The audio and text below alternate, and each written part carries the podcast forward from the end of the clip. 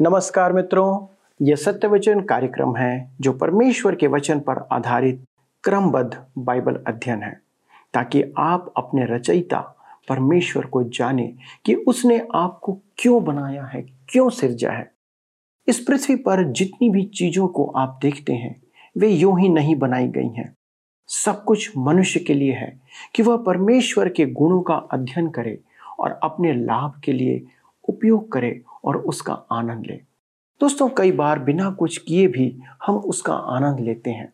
लोग सुंदर जगहों को जाते हैं और उसे देखकर आनंदित होते हैं कि परमेश्वर उसे कितना सुंदर बनाता है। सब कुछ एक उद्देश्य के साथ बनाया गया है। उसमें आप और मैं अनंत उद्देश्य के लिए बनाए गए हैं। क्योंकि परमेश्वर ने हमारे अंदर अपनी आत्मा डाला है जो सदा के लिए है। दोस्तों, ये आत्मा भविष्य के बारे में चिंतित रहती है, क्योंकि वह अपने बनाने वाले परमेश्वर की योजना को नहीं जानती है। वह जानता है कि इस पृथ्वी पर जीवन बहुत थोड़ा है और दुखों से भरा है। अनंत सुख परमेश्वर के पास है और उसके बारे में बाइबल स्पष्ट संदेश देती है। इसलिए हम सत्यवचन के माध्यम से परमेश्वर की अनंत योजना जो बाइबल में दी गई है, उसकी व्याख्या करते हैं। ताकि आप अपने जीवन के बारे में सुनिश्चित हो सकें कि आपका लक्ष्य कहाँ है और क्या है। आइए अपने अध्ययन में आगे बढ़ें।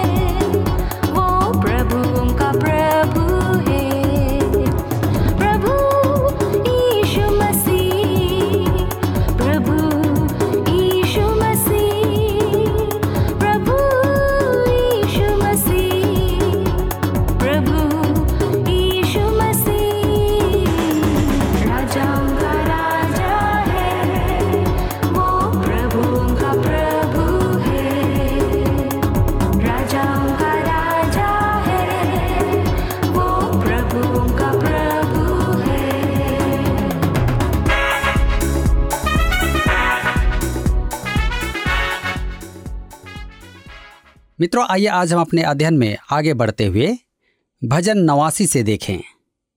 लेवे वर्ग का यह अंतिम भजन है।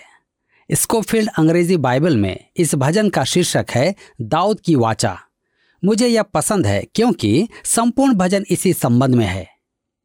यह महान भजन एजरा वंशी एतान द्वारा लिखा गया था।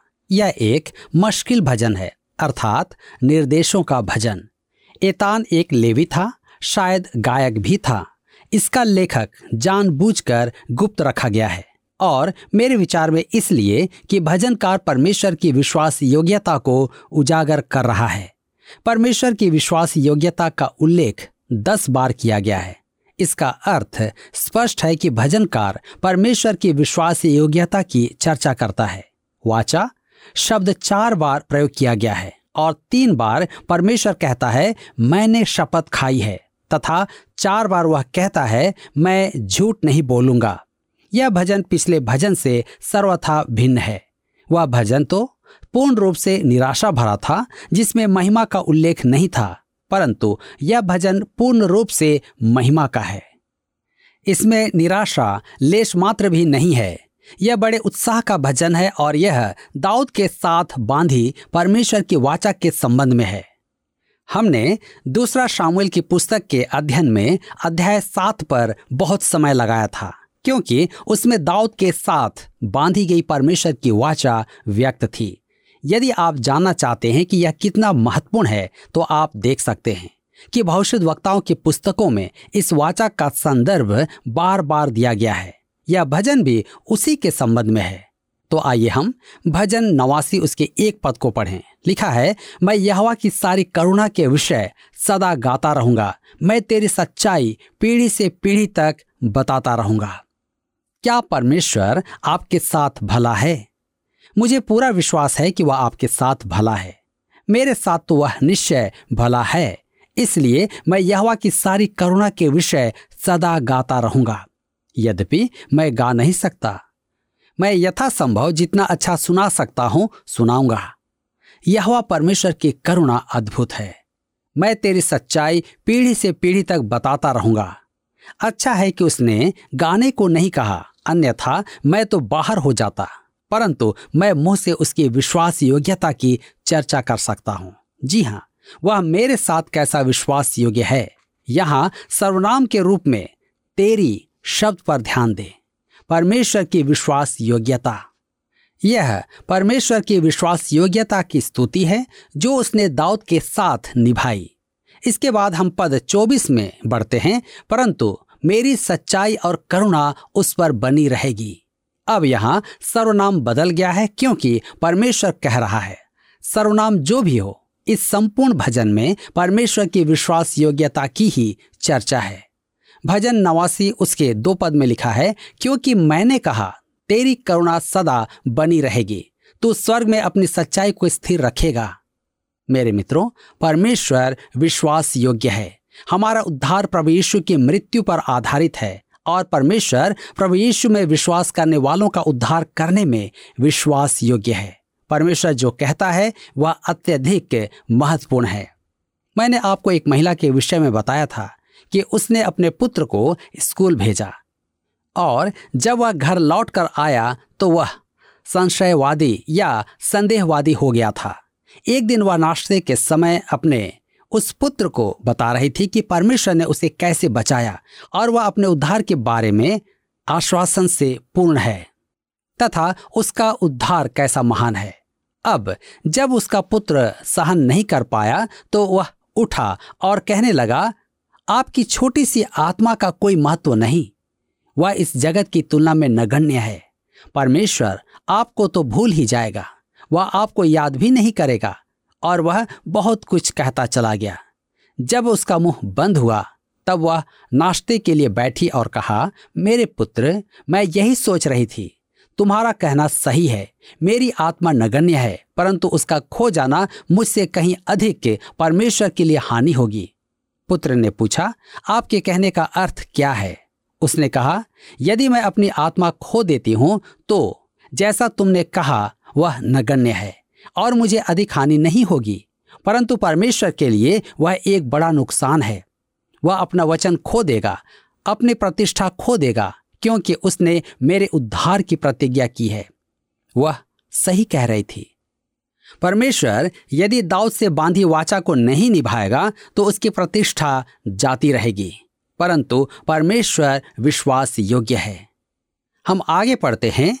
भजन नवासी उसके तीन पद में लिखा है, तूने कहा, मैंने अपने चुने हुए से वाचा बांधी है, मैंने अपने दास दाऊद से शपथ खाई है। परमेश्वर स्वीकार करता है कि उसने दाऊद से वाचा बांधी थी। भजन नवासी के पाँच में लिखा है, हे हवा स्वर्ग में तेरे अद्भुत काम की और पवित्रों की सभा में तेरी सच्चाई की प्रशंसा होगी। भजन 19 उसके एक में लिखा है, आकाश परमेश्वर की महिमा का वर्णन कर रहा है और आकाश मंडल उसकी हस्तकला को प्रकट कर रहा है। परंतु परमेश्वर की विश्वास योग्यता की महिमा इससे भी अधिक है। पवित्रों की सभा में तेरी सच्चाई की प्रशंसा होगी। हमारे साथ उसकी विश्वास योग्यता स्तुति के योग्य है। भजन नवासी के आठ में लिखा है, हे सेनाओं के परमेश्वर यहवा, हे याह तेरे तुल्य कौन सामर्थी है? तेरी सच्चाई तो तेरे चारों ओर है। यहाँ निश्चय ही उसकी विश्वास योग्यता का विचार प्रकट होता है। भजन नवासी उसके बीस में लिखा है, मैंने अपने दास दाऊद को लेकर अपने पवित्र तेल से उसका अभिषेक किया है। मेरे प्रियो, परमेश्वर कहता है, मैंने दाऊद को अभिषेक करते समय जो कहा था, उसे मैं पूरा करूँगा। परमेश्वर दाऊद को दिए गए वचन पर अटल है। भजन नवासी के चौबीस में आगे लिखा है, परंतु मेरी सच्चाई और करुणा उस पर बनी रहेगी और मेरे नाम के द्वारा उसका सिंह ऊँचा हो जाएगा। सिंह उसके बल का प्रतीक है। भजन नवासी उसके सत्ताईस पद में लिखा है, फिर मैं उसको अपना पहलौठा और पृथ्वी के राजाओं पर प्रधान ठहराऊँगा। दाऊद के साथ परमेश्वर की वाचा थी कि वह उसका एक वंशज उत्पन्न करेगा। वाचा प्रभु यीशु की थी, जिसके विषय परमेश्वर कहता है, मैं उसके शत्रुओं को उसके सामने से नष्ट करूँगा। इस पर ध्यान दे, यह अद्भुत है। जब परमेश्वर ने प्रभु यीशु को इस संसार में भेजा तो वह एक लौते पुत्र के रूप में आया और बैतलेह में मानव रूप में जन्मा, वह परमेश्वर का पुत्र हुआ। इस प्रकार वह दीन जन हुआ, अर्थात परमेश्वर मानव देह में प्रकट हुआ और स्वर्ग से पृथ्वी पर आने के अपने उद्देश्य के निमित्त अपना जीवन बलिदान चढ़ाकर मरने के बाद वह पुनरुत्थान द्वारा पहलौठा ठहरा। यही वह कहता है, मैं उसको अपना पहलौठा ठहराऊँगा। अर्थात पुनर्जीवित प्रभु यीशु। क्रूस पर प्राण देने के पश्चात फिर जी उठा। इसका अर्थ स्पष्ट है कि संसार का राजदंड कीलों से छीदे हाथों में है। परंतु यहाँ लिखा है, पृथ्वी के राजाओं पर प्रधान ठहरेगा। अर्थात वह राजाओं का राजा और प्रभुओं का प्रभु होगा। भजनकार अब प्रभु यीशु के बारे में कह रहा है। अतः वह फिर कहता है, भजन नवासी उसके अट्ठाईस में। मैं अपनी करुणा उस पर सदा बनाए रहूँगा और मेरी वाचा उसके लिए अटल रहेगी। मेरे प्रियो, अब हमें सत्य के वचन का उचित विभाजन करना चाहिए। पद 29 से 32 मसीह के विषय नहीं, दाऊद की समृद्धि की चर्चा करते हैं। यदि दाऊद की संतान परमेश्वर को त्याग दे तो परमेश्वर क्या करेगा? भजन नवासी उसके 30 से 32 में लिखा है, यदि उसके वंश के लोग मेरी व्यवस्था को छोड़ें और मेरे नियमों के अनुसार न चलें, यदि वे मेरी विधियों का उल्लंघन करें और मेरी आज्ञाओं को न माने तो मैं उनके अपराध का दंड सोटे से और उनके अधर्म का दंड कोड़ों से दूँगा। क्या इसका अर्थ यह है कि यदि परमेश्वर की संतान उसके साथ विश्वास योग्य न हो तो वह उन्हें त्याग देगा नहीं। भजन नवासी के तैतीस में आगे लिखा है परंतु मैं अपनी करुणा उस पर से न हटाऊँगा और न सच्चाई त्याग कर झूठा ठहरूँगा। कितनी अद्भुत बात है। मेरे मित्रों यदि हम अविश्वासी भी क्यों ना हो जाएँ, परंतु हमारा मित्र विश्वास योग्य बना रहेगा। यह कैसा अद्भुत आश्वासन है। अब परमेश्वर दाऊद के साथ बांधी वाचा के संबंध में शपथ खाता है। भजन नवाशी उसके चौंतीस से छत्तीस में लिखा है, मैं अपनी वाचा न तोड़ूँगा और जो मेरे मुँह से निकल चुका है उसे न बदलूँगा। एक बार मैं अपनी पवित्रता की शपथ खा चुका हूँ। मैं दाऊद को कभी धोखा न दूँगा। उसका वंश सर्वदा रहेगा और उसकी राजगद्दी सूर्य के समान मेरे सम्मुख ठहरी रहेगी। जी हाँ उस समय परमेश्वर के दाहिने हाथ कोई विराजमान है जो पृथ्वी पर आने वाला है कि दाऊद के सिंहासन पर बैठे। वह प्रभु यीशु मसीह है, वही दाऊद की संतान है। भजन नवासी के सैतीस में लिखा है, वह चंद्रमा के समान और आकाश मंडल के विश्वास योग्य साक्षी के समान सदा बना रहेगा। दाऊद का एक पुत्र इस जगत पर राज करेगा। यह तथ्य ऐसा है जैसा आकाश में चाँद की उपस्थिति का सत्य है। ऐसा प्रतीत होता है कि चाँद बहुत समय तक स्थिर रहेगा। परमेश्वर दाऊद से बांधी वाचा निभाएगा। भजन नवासी के उनचास में लिखा है, हे प्रभु, तेरी प्राचीन काल की करुणा कहाँ रही, जिसके विषय में तूने अपनी सच्चाई की शपथ दाऊद से खाई थी? परमेश्वर से दूर रहने वाले इन लोगों को ऐसा लग रहा था कि परमेश्वर अपनी वाचा को भूल गया है। परंतु वह भूला नहीं था। परमेश्वर विश्वास योग्य है। दाऊद के सिंहासन पर बैठाने के लिए परमेश्वर के पास एक मनुष्य है। मेरे मित्रों, अब हम आगे बढ़ते हुए देखेंगे गिनती वर्ग, संकट और सुरक्षा, पृथ्वी का दृश्य। भजन नब्बे से 106 तक। यहाँ पंच ग्रंथ का चौथा भजन आरंभ होता है। यह मूसा का एकमात्र भजन है और उसकी प्रार्थना से आरंभ होता है। मूसा बाइबल का प्रथम लेखक था और आप कहेंगे कि इस प्रकार तो इसे पहला भजन होना चाहिए। यदि आपने और मैंने भजनों की व्यवस्था की होती तो निश्चय ही हम इसे सबसे पहले रखते, परंतु भजनों की व्यवस्था हमने नहीं की थी और मेरा विचार है कि परमेश्वर ने इसकी व्यवस्था की है, क्योंकि भजन नब्बे बड़े ही उचित रूप से अपने स्थान पर है। गिनती की पुस्तक जंगल में मरने वाली पीढ़ी की त्रासदी व्यक्त करती है। वह पीढ़ी प्रतिज्ञा के देश में नहीं पहुंचेगी, जो उसका लक्ष्य था। अतः गिनती वर्ग के भजनों के आरंभ में भजन नब्बे, मूसा की प्रार्थना का होना कैसी अद्भुत व्यवस्था है। तो आइए हम भजन नब्बे में जाएँ, जिसका विषय है मूसा की प्रार्थना। मित्रों, इस भजन का दृश्य विन्यास रेगिस्तान का है, जहाँ इसराइल भटक रहा था। आपको स्मरण होगा कि मिस्र से निकलने के बाद इसराइली सीने पर्वत पर आए, जहाँ परमेश्वर ने उन्हें व्यवस्था दी। तदुपरांत वे प्रतिज्ञा के देश पहुँचे, परंतु वहाँ प्रवेश करने की अपेक्षा वे भयानक जंगल की ओर मुड़ गए और 38 वर्ष भटकते रहे, जब तक कि वह पूरी पीढ़ी समाप्त न हो गई। मूसा ने लगभग 20 लाख मनुष्यों की मृत्यु देखी थी। अतः उसका यह भजन मृत्यु का भजन है। मेरे लिए यह भजन असाधारण है। मार्टिन लूथर ने कहा, जिस प्रकार मूसा व्यवस्था सिखाने में व्यवहार करता है, उसी प्रकार वह इस भजन में व्यवहार करता है। क्योंकि वह पापों में सुरक्षित, घमंडियों को सचेत करने और उनकी दृष्टि में उनके पाप और बुराई को लाने हेतु मृत्यु, पाप और दंड का प्रचार करता है। मेरे मित्रों, इस भजन की शिक्षा यही है। ध्यान दें कि आरंभ में यह भजन कैसा वैभवशाली और अनुपम है। आइए देखें, भजन नब्बे उसके एक और दो पद में लिखा है, हे प्रभु, तू पीढ़ी से पीढ़ी तक हमारे लिए धाम बना है। इससे पहले कि पहाड़ उत्पन्न हुए या तूने पृथ्वी और जगत की रचना की, वरन अनादिकाल से अनंत काल तक तू ही परमेश्वर है। अनादिकाल से अनंत तक इब्रानी भाषा में एक रूपक है। इसका वास्तविक अर्थ है विलोप बिंदु से विलोप बिंदु तक। अर्थात पूर्व काल में वह समय जो विलोप होता दिखता है, वहाँ से चलकर भविष्य में विलोप होने वाले समय के बिंदु तक वह परमेश्वर है। यह विचार कैसा महान और इसका अर्थ कितना गहरा है। मनुष्य परमेश्वर की मात्र एक रचना है। उत्पत्ति की पुस्तक में मूसा ने लिखा उत्पत्ति एक उसके सताइस पद में, तब परमेश्वर ने मनुष्य को अपने स्वरूप के अनुसार उत्पन्न किया।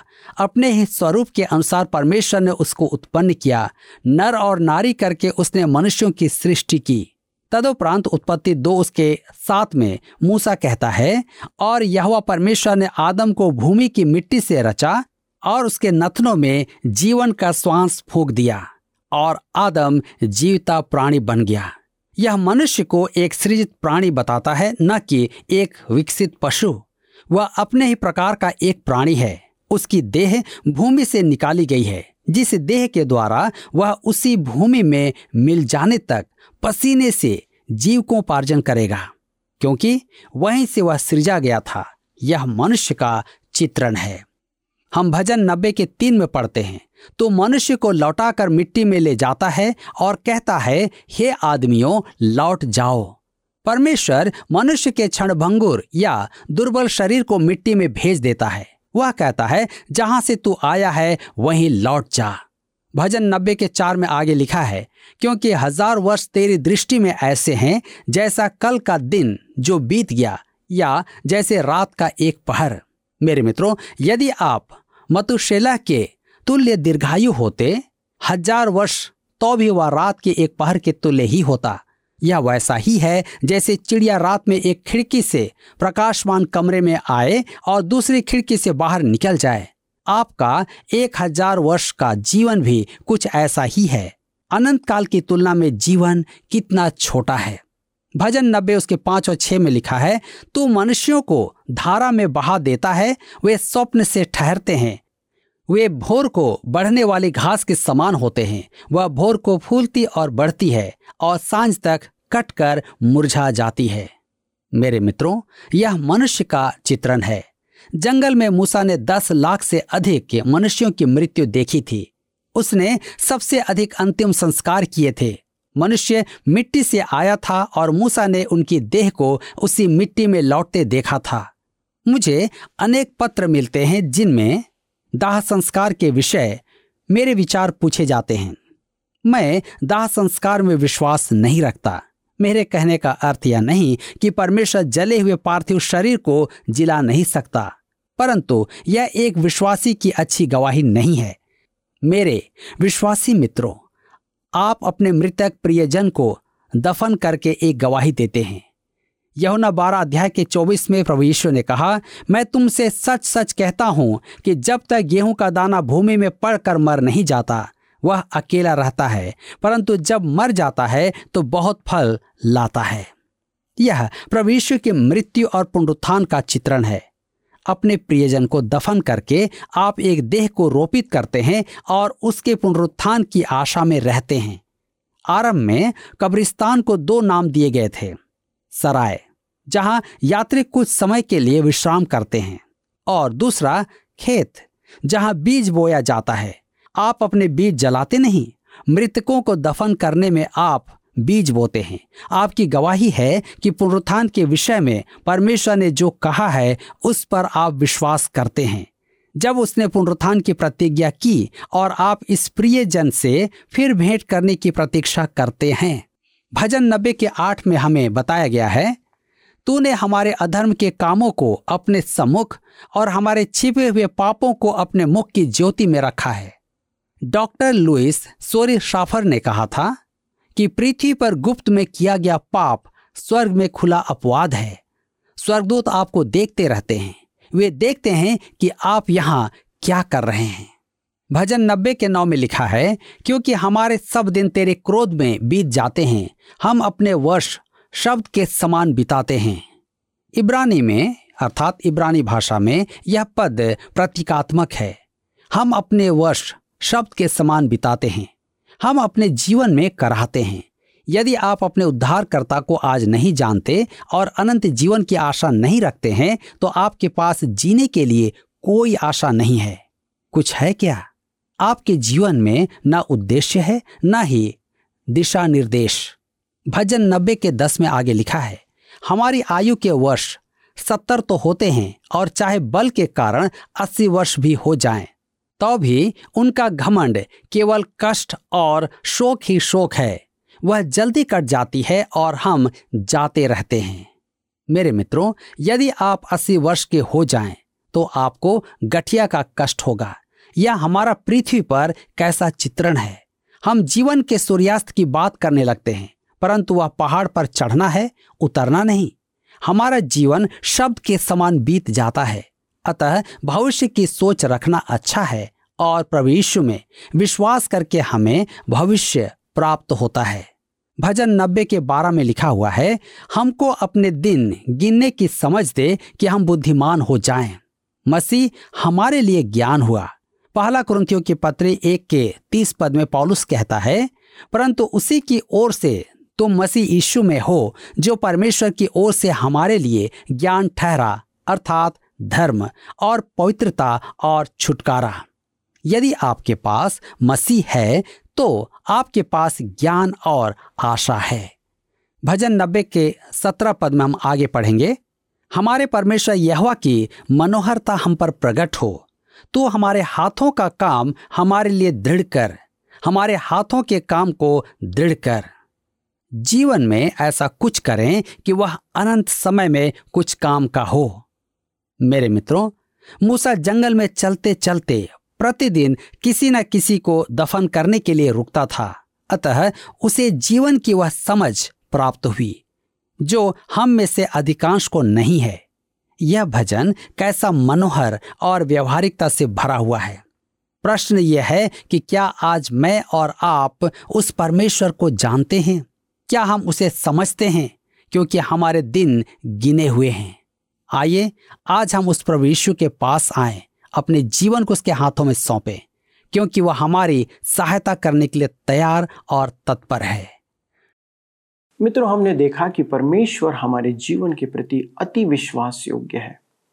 तो आप कहेंगे कि फिर इतनी समस्या इस संसार में और मेरे जीवन में या आपके जीवन में क्यों है? ये परमेश्वर के कारण से नहीं है मित्रों। जीवन की सारी समस्याएँ हमारे कारण से हैं। हम खुद उसका कारण है। क्यों?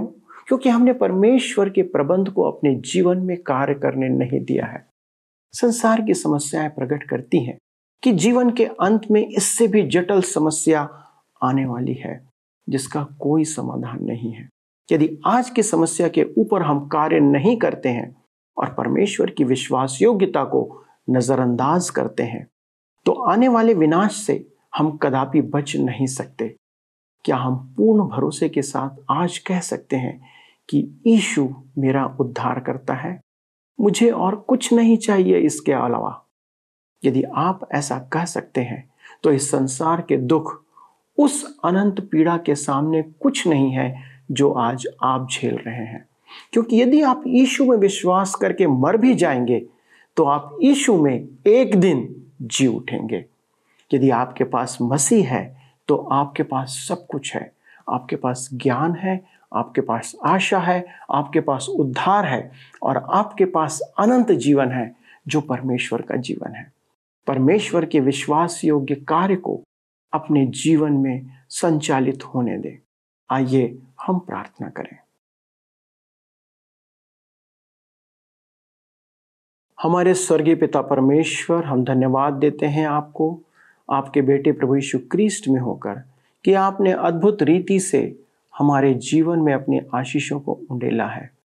पिता, हमारे सारे दर्शकों के साथ हम मिलकर आपको धन्यवाद देते हैं कि आपने अपने विश्वास करने वालों के लिए वो अनंत उद्धार का दिन ठहराया है, वो अनंत जीवन ठहराया है, जिसके द्वारा से हम सदा आपके निकटता में आपकी आशीषों के भागीदार बनकर रह सकेंगे।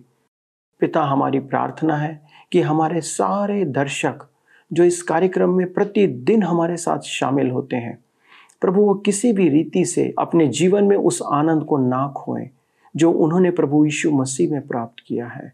और अनुग्रह करें पिता कि उनका जीवन लोगों के लिए आशीष का कारण ठहरे। धन्यवाद देते हैं प्रभु कि आपने इस प्रार्थना को सुना। हमारे उद्धारकर्ता यीशु के नाम से इस विनती को मांगते हैं। आमेन। प्रिय मित्रों, यदि आपके पास कोई प्रश्न है जिसका उत्तर आप हमसे जानना चाहते हैं तो हम बहुत आनंद के साथ उसे आपको बताना चाहेंगे। पर उसके लिए आपको फ़ोन करना पड़ेगा, एसएमएस करना पड़ेगा, क्योंकि हम प्रतिदिन आपके फ़ोन और एसएमएस का इंतज़ार करते हैं और ये हमें बहुत आनंद प्रदान करता है। इस प्रसारण को हम आगे बढ़ाएँगे। तब तक आप परमेश्वर के साथ प्रार्थना में लगे रहें और उसके वचन पर मनन करते रहें। प्रभु, आपको अनेक आशीषों से परिपूर्ण करे। पिछले प्रश्न का उत्तर है बी, कुश। जब सुसमाचार इसराइल से बाहर निकला, तब सर्वप्रथम कुश देश का मनुष्य एक खोजा विश्वास में आया। आज का प्रश्न है, भजन नवासी का 24 पद में सिंह किसका प्रतीक है? ए, बैल बी, राजा, सी, बल या ताकत, डी, शैतान। मित्रों, इस प्रश्न का उत्तर हमें कल सुबह छह बजे से पहले विकल्प ए बी सी या डी के साथ, अपना नाम, पता, स्थान के साथ nine six five one four three three three nine seven पर एसएमएस या व्हाट्सएप करें।